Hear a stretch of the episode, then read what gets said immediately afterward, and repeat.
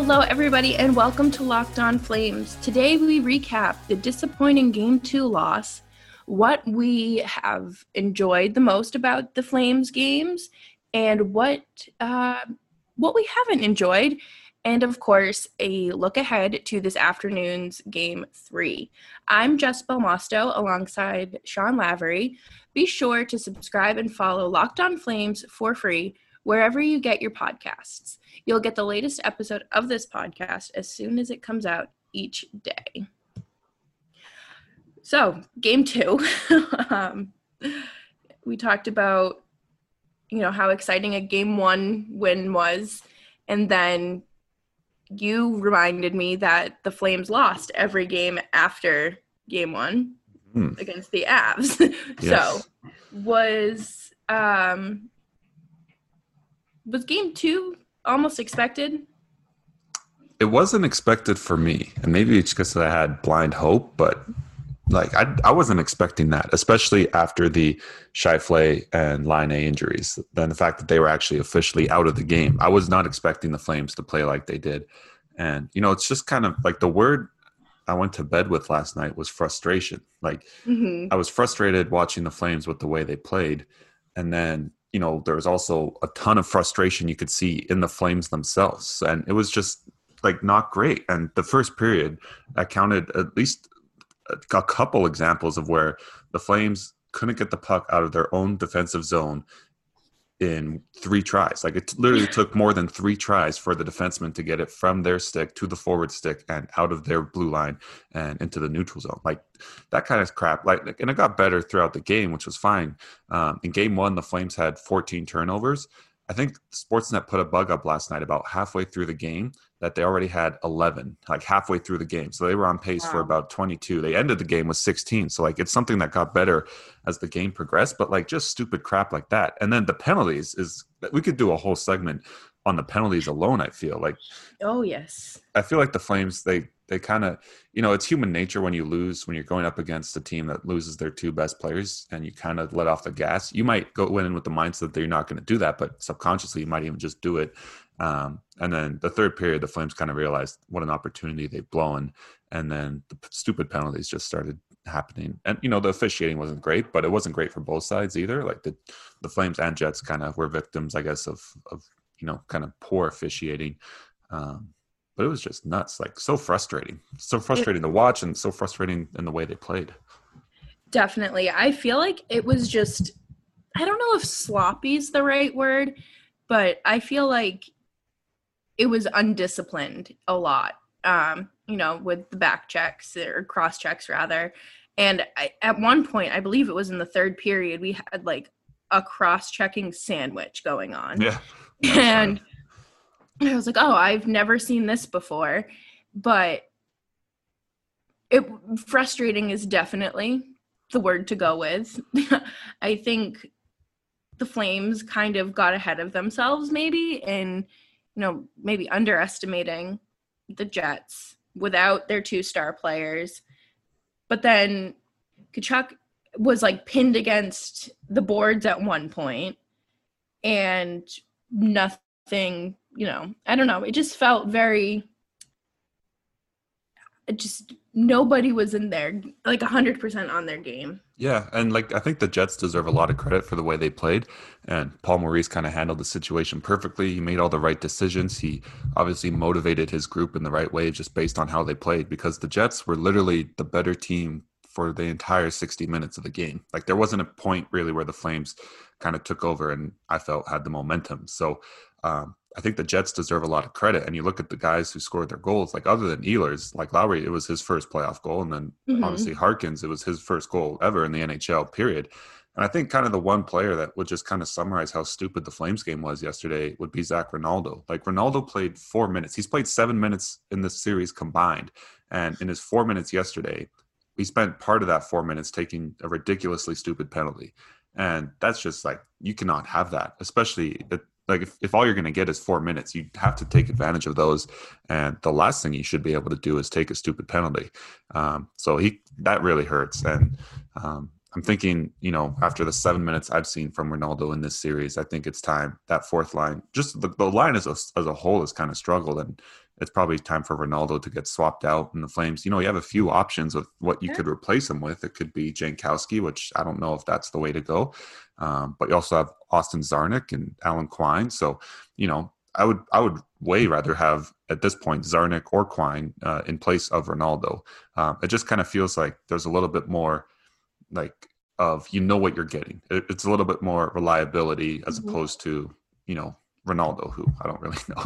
He's not necessarily my favorite flame either, so mm-hmm. um, it's unfair to him. But like I said at the start, uh, full credit to the Jets. Like that was that was a gutsy win by them. It, excuse me, it was, and I think you know describing Zac Rinaldo as a liability is um, really it's perfect because that is exactly what he is, and he has been his entire career. Mm-hmm. So it's interesting that um, Ward kept him in. Yeah, I mean, I don't know if the Flames necessarily need that you know factor of size and grit as much as they need kind of defensive responsibility and then maybe like just a slight like Quine or Czarnik, they have just that slight much more scoring touch than Rinaldo. Uh, neither of them have necessarily tons of scoring touch, but you know compared to Rinaldo, um, it's a little bit better. How do you think things went for Matthew Tkachuk? Like he was obviously the story of the game going into the game and kind of the player to watch and just kind of see how things progress. How do you think things went for him last night? Um, no, I think he was fine. Yeah. Uh, I, you know, it's it's very difficult to play a very solid game when you are under a microscope and you're walking around or skating with a target on your back. But I hope that this afternoon goes a little bit better for him. Mm-hmm. Not that he didn't do anything like he didn't do anything that left me scratching my head yesterday but I'm I definitely want to see more from him. Yeah, I think he I thought he handled the situation really well. Like that would be, you know, you have to be a certain kind of personality to handle that situation well where you know you there's a target on your back and you're going to go in and still be able to play your game like Tkachuk was still able to drop penalties which is something he kind of um, was at the top of the league in during the regular season so Tkachuk's always going to be able to drop penalties just because mm-hmm. of kind of how in the head of the opponent he is, or how how much in the opponent's head he is, um, even before the game starts. So, um, you know, I thought he handled the situation well. Like we, I always forget how young this guy still is. Like it's yeah. it's amazing that he is able to be that you know, I guess mentally strong and just able to keep himself composed. And he, we don't see him often kind of go over the cross the line and and mm-hmm. uh, make the Flames kind of suffer for whether it's a with penalties or anything like that. So um, at 22 years old, I think he's still doing an amazing job. And you know, the Jets still have lots of veterans. Like like Blake Wheeler's been on Tkachuk's behind the whole series. So um, you know, Tkachuk's doing it against some of the. You know, Blake Wheeler's an awesome player, and he's been around in the NHL for a long time. So the fact Tkachuk's been able to do that against Wheeler, um, I think, it's been awesome. So overall, I came away with Tkachuk specifically. I think it was it was you know positive, at least neutral. It wasn't it wasn't negative at the very least. Right. I definitely agree with you there, and it does take a certain level of mental strength and restraint, really, to not to not drop gloves and you know take stupid penalties. So I mean, good for him. I hope that today he um, continues that because I, I'm sure that your patience runs low and you just want to play hockey. You're not mm-hmm. there to to I, I don't even know. You just want to win the game. yeah, yeah. And so the Jets don't have Scheifele and Laine, and then that, there was that little scary incident where Gaudreau came away um, in the third period with what we thought was a hand injury at the start, and then when they showed the replay, it was kind of obvious that he took a skate kind of towards where his um, ribs are on on his side. Um, I think he's going to be okay to play. He obviously played the rest of the game, and it's probably just going to be a nice little bruise, like almost getting kicked in the side. So that was scary to see, though. If Gaudreau's like he skated so slow to the bench, and like play was happening all around him, and he was just like hunched over, skating to the bench. Um, but it looks like he's going to be okay. Yeah, that was definitely um, a scary moment, and I my worst fear was, oh great, here we go. Yeah. He finally gets the chip off his shoulder and now he has a broken finger or something. Like that's hmm. what we originally thought it was. was. But hopefully today he's back on the ice doing his thing. So there you go. That's game two. Uh, a frustrating game to watch, and then obviously the Flames showing frustration themselves in the third period. Um, coming up next segment, Jess and I are going to tell you what we've liked the most, and then what, what also we've liked the least about the Flames through two games against the Jets. Uh, you are listening to Locked On Flames. Locked On Flames continues. Don't forget to follow Sean and I on Twitter. I'm Jessica Belmosto, and Sean is uh, Sean underscore Lavery. So, Sean, you mentioned we're going to dissect, you know, what we've liked the most and the least from these first two games. Uh, do you want to start with what you liked the most? Yeah. Okay. I'll start positive because um, last segment was a little negative. Um, the positive for sure has been Cam Talbot. And I remember in a bunch of episodes leading up to the series telling everyone to go bet money that both Flames goalies are going to play this uh, series. And we are now going to be three games through a best of five series after today. And Cam Talbot's going to start today, I believe. Uh, there's there's little doubt in my mind about that. Um, so he's been a he's been exactly what kind of the Flames have needed. You know, um, he hasn't stolen a game yet, but I don't know if we were necessarily expecting either Rittich or Talbot to be the guy who steals a game um, against the Jets. But he's been he's been solid. He hasn't been a detriment to the team.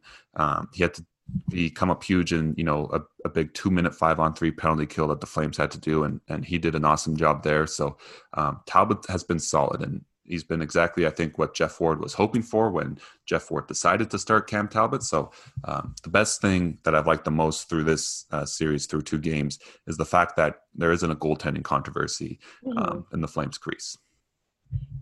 Yeah, I mean that was. Uh our thing heading into this was really the goaltending. And it's impressive to see what Cam Talbot has been able to do. And, you know, hopefully he can keep that going. So that's my positive, Jess. What is your positive? What have you liked the most uh, from the Flames through two games? I would say the speed from the top line and really the top six in general. I think that it's been uh, impressive. And, you know, when you have players that look like they have rockets attached to their skates. It's uh it sets them apart. And mm-hmm. you know, the defense isn't always able to keep up with them and they can create a lot more um scoring chances for themselves. Right. And you know, the power play looked really good in game one and, and the speed of the top line, you know, specifically would have a lot to do with that as well. Uh, yesterday they disappeared. And, you know, I think we kind of forgot about that in that first segment there. But the Flames not being able to take advantage of, you know, six power play opportunities, especially, you know, the offense wasn't doing much yesterday at all. And then when you have those power play opportunities, um, you can't let those slide away. But, you know, the Flames' first line, kind of similar to Talbot, you know, it hasn't been a detriment at this point. Mm-hmm. Um, it's been it's been positive. So uh, speed is always a huge factor in that uh, for them. So I definitely agree with you. Flames first line, um, it's been nice to see that they've been doing well. In terms of what you haven't liked seeing through two games against the Jets, what is your least favorite part of the Flames game so far? Oh, probably the lack of discipline and just taking so many silly penalties. Like, I get it. It's a playoff series. Our tempers are short. We haven't played games in four months, but like, please get it together because like the Flames, they they have a decent penalty kill, but you can't keep relying on them. And you even strength hockey is probably the uh, you know the most optimal kind of hockey you want to play right now. mm-hmm. And I mean, like the Flames have ten penalties combined through two games, and the Jets are at thirteen. Like these I think it's kind of a trend too, just around all the qualifying round series, not just this one, that it feels more like the officials are calling it tighter than a normal playoff circumstance would dictate.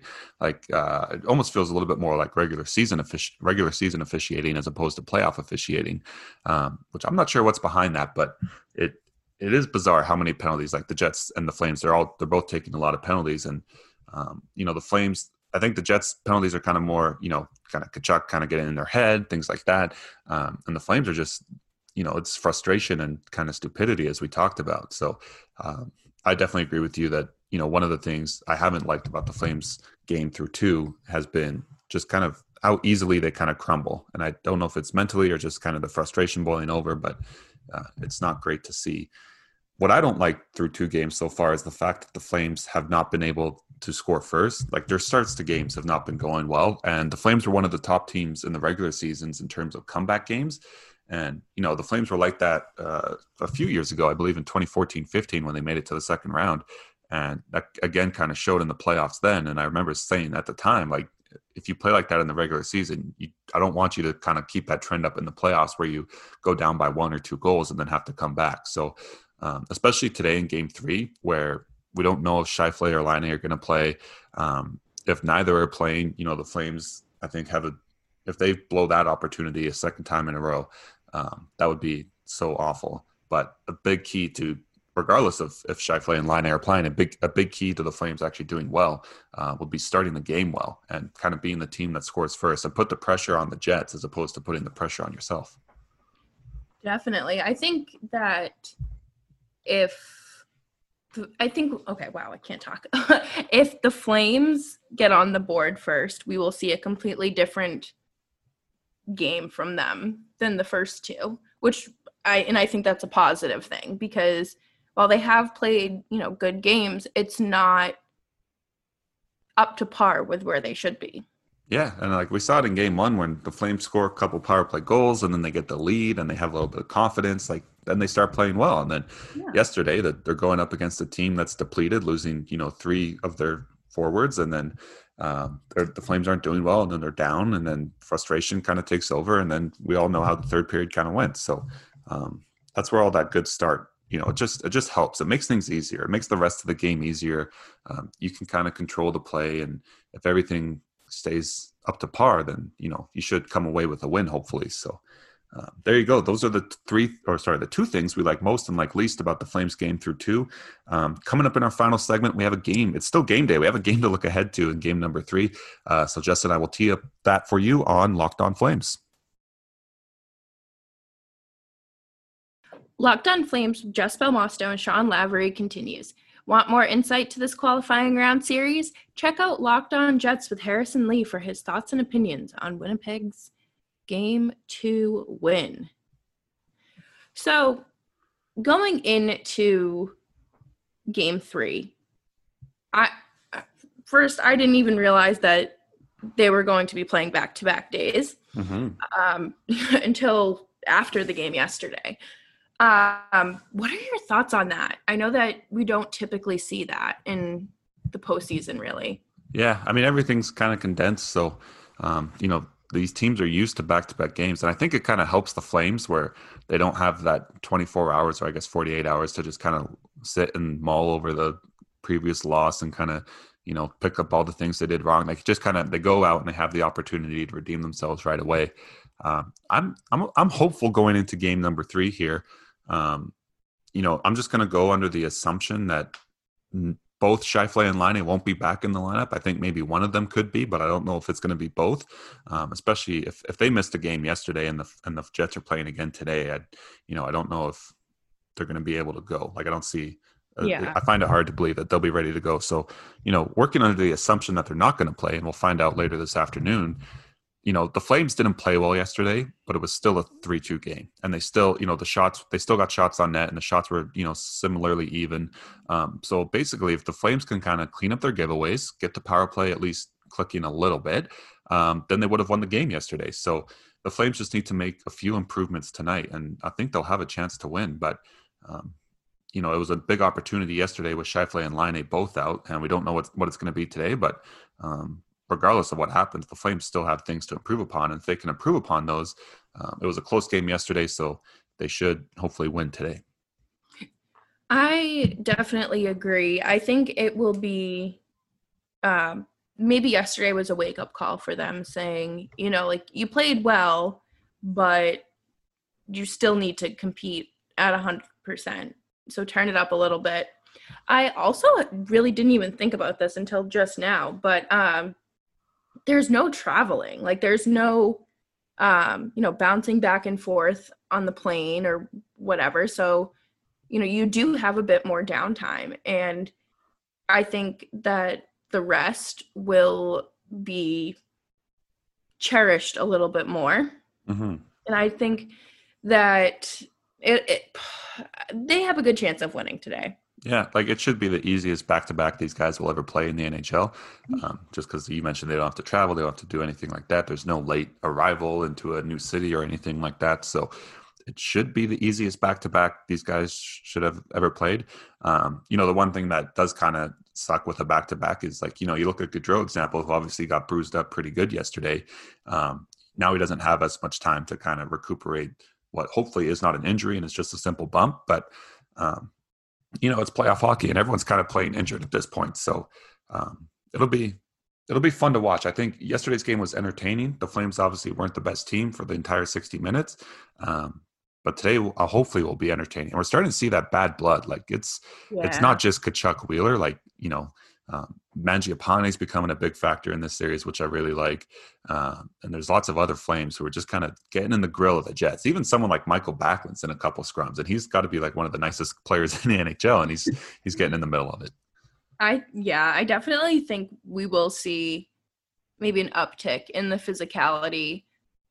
Hopefully, not as messy as yesterday, but um, there's definitely some blood in the water, and the sharks are hungry. So yeah, and that's I'm like, looking forward to it. It's one of those things too, where if the Flames can be the team that is agitating, and when you have a roster with you know Tkachuk and Lucic on it, it should be decently easy to be the team that agitates. If you can be the agitator as opposed to the one being agitated, then you know that's where you kind of avoid those stupid penalties where you're not you know cross-checking a guy in the back after he kind of bumps you or anything like that so um, if the flames can control that area of the game as well it's just another positive that would work their way yeah and i definitely um i i really hope that the flames play a full 60 minutes today and can get can get on the board first and yeah. really make a statement now the Flames, Jess, have lost ten straight game twos now, which dates back to like 2006, I believe it is. It's the mid 2000s. I don't know what the record is in game threes or, or how many game threes they've won or lost in a row, but um, you know, I guess game two's over, so we're done with the crappy part. Uh, we can now move on, and it should hopefully be positive from here. Yeah, I had no idea about that game two stat, but you know, it makes sense. Uh, I'm looking forward to puck drop. Uh, I know it's it's at such a weird time. I feel like, but everything's weird, and time doesn't exist during a pandemic. so. Right, right. These guys just they basically it's not like the game starts at four. It's like oh the game starts I guess eighteen hours from when our last game ended. So yeah, or whatever the math ends up being. So I guess the guys in the bubble. I'm, I do not know if it's how much of an adjustment it's going to be for these guys because they kind of prep for it in camp. I'm I'm not sure the time of of the actual game starting will have you know too much of an impact. So um, hopefully it's just another excuse to, or no, sorry, not something to be made to an excuse, and they can just kind of move on and and do their thing. But like I said, I do like the fact it's a back to back where the Flames don't have to kind of ponder their loss and kind of yeah. get even more frustrated in their hotel rooms as they're all cooped up, and they can just turn around and go out right away and hopefully rebound.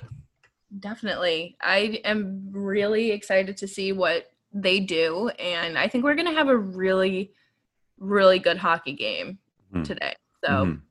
The one thing that scares me though is the two goals the Flames scored yesterday. Like those are the kind of goals that I thought we would be scoring against Hellebuyck, where you know one literally the Bennett goal bounced in off a Jets defenseman and went in. So um, hopefully we get more ugly goals like that. If the Jets Steve men are still willing to put the puck in their own net, then um, the Flames should do okay today. yeah, that's perfectly fine with me. Any little bit helps. So, coming up tomorrow, Sean and I will bring you a full reaction of the third qualifying round game. You can follow us over on Twitter at Jessica Belmosto and Sean underscore Lavery. Be sure to subscribe and follow this podcast right now on your favorite podcast app, and you'll get the latest episode of Locked On Flames as soon as it's available each day.